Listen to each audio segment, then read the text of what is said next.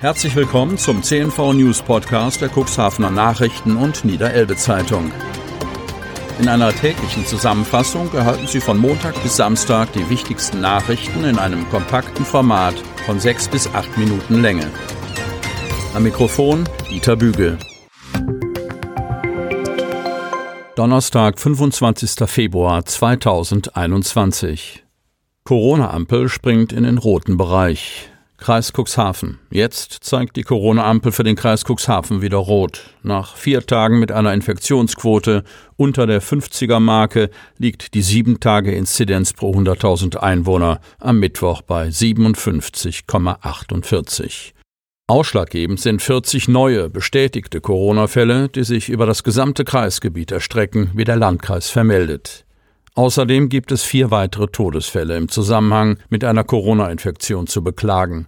Verstorben sind vier Frauen im Alter von 92, 84, 76 und 74 Jahren, allesamt aus der Stadt Cuxhaven.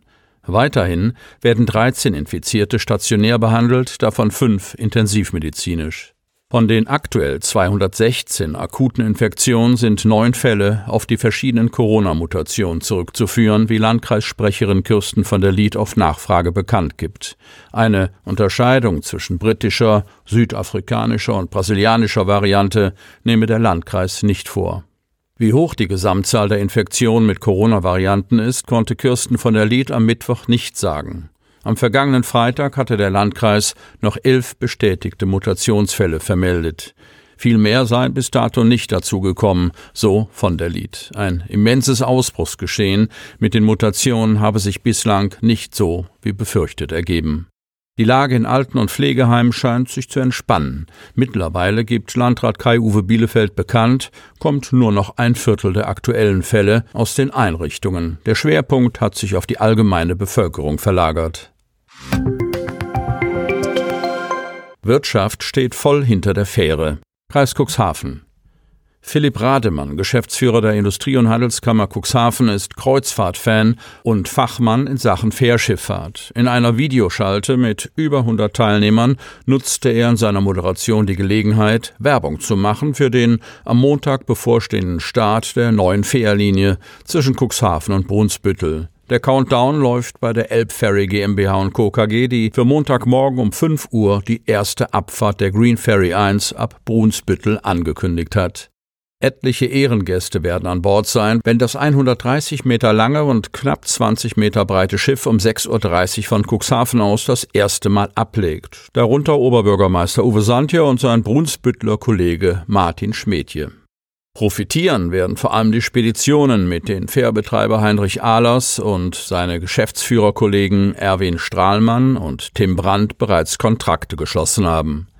Die Tracker werden die komfortable und verlässliche Verbindung auch als Erholungsphase nutzen und das umso mehr, als das Verkehrschaos rund um Hamburg durch den geplanten Ausbau der A7 von sechs auf acht Spuren wachse. Diese Überzeugung vertrat der parlamentarische Staatssekretär beim Bundesverkehrsminister Enak Ferlemann aus Cuxhaven verbunden mit dem Versprechen von Seiten des Bundes zu helfen, die Sache verlässlich zum Laufen zu bringen. Mit einer Ausnahmegenehmigung für die Fähre im Zusammenhang mit der im Rahmen der Elbvertiefung verhängten Geschwindigkeitsbeschränkung auf 15 Knoten habe das Ministerium eine große Hürde bereits aus dem Weg geräumt. Die schlanke Rumpfform der Doppelendfähre verursache seiner Einschätzung nach keinen großen Wellenschlag, der der Uferstrecke gefährlich werden könnte.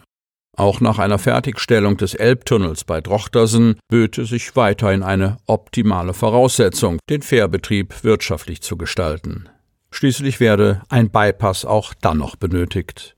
Obwohl der Start mit nur einem Schiff erfolgt, ist Ahlers zuversichtlich, die Linie zuverlässig aufrechterhalten zu können. Falls eine, oder sogar zwei Maschinen einmal ausfallen sollten, könne mit den beiden anderen weitergefahren werden, sagt er. So könnten Reparaturen während des laufenden Betriebs vorgenommen werden. Der Schiff könne bis zu 25 Knoten schnell fahren, eine Geschwindigkeit von 16 Knoten wäre aber am wirtschaftlichsten und würde reichen, um die Strecke in einer Stunde komfortabel und nahezu vibrationsfrei zurückzulegen. Die Platzkapazitäten mit bis zu 28 Lkw im Hauptdeck und zusätzlich 150 Pkw im unteren Deck, Höhe 2,50 Meter, hält Alos für ausreichend. Nur eine Kommune erhebt Kita-Gebühren. Kreis Cuxhaven. Die Kitas sind seit Wochen zu. Eltern wuppen zu Hause die Doppelbelastung von Kinderbetreuung und Homeoffice. Jetzt werden sie in den meisten Landkreisgemeinden auch finanziell entlastet. Demnach müssen Eltern, deren Kinder in der Samtgemeinde Hadeln, in Lamstedt, der Gemeinde Wurster Nordseeküste und der Stadt Cuxhaven in die Kita gehen und aktuell dort nicht betreut werden, keine Gebühren mehr zahlen. In Beverstedt muss aktuell noch für die Kita gezahlt werden, auch wenn die Kinder zu Hause sind. In den anderen Kommunen ist man da schon weiter. Die Stadt Cuxhaven verzichtet seit dem 1. Februar auf die Beiträge für die Kinder, die nicht in der Notbetreuung sind, erklärt Sprecher Marcel Kolbenstädter. Regulär besuchten etwa 2400 Kinder die Kitas in Cuxhaven. Keine Beiträge würden für 1265 Kinder fällig. Der Stadt entgingen so etwa 50 bis 60.000 Euro monatlich. Die Hälfte davon zahlt der Landkreis. Das ist auch in den anderen Gemeinden so. Die Kosten in den Kitas würden hingegen weiterlaufen, erklärt Frank Thielebeule, erster Samtgemeinderat in Otterndorf. Auch die Samtgemeinde verzichtet rückwirkend seit dem 1. Februar auf die Gebühren. Die kommunalen Kitas überweisen die bereits gezahlten Beiträge zurück, so Thielebeule. Neue Beiträge würden nicht eingezogen. Kostenverursache dennoch das Stammpersonal, das die Gruppen auch für wenige Kinder offen halten müsse. Deshalb seien Schließzeiten, auch solche, die wegen höherer Gewalt anfielen, laut der Verträge zwischen Eltern und Kitaträgern hinzunehmen. Auf die Beiträge zu verzichten ist eine politische Entscheidung, um die Eltern zu entlasten, so Thielebeule. Diese sollten nur für das zahlen, was sie auch in Anspruch nehmen.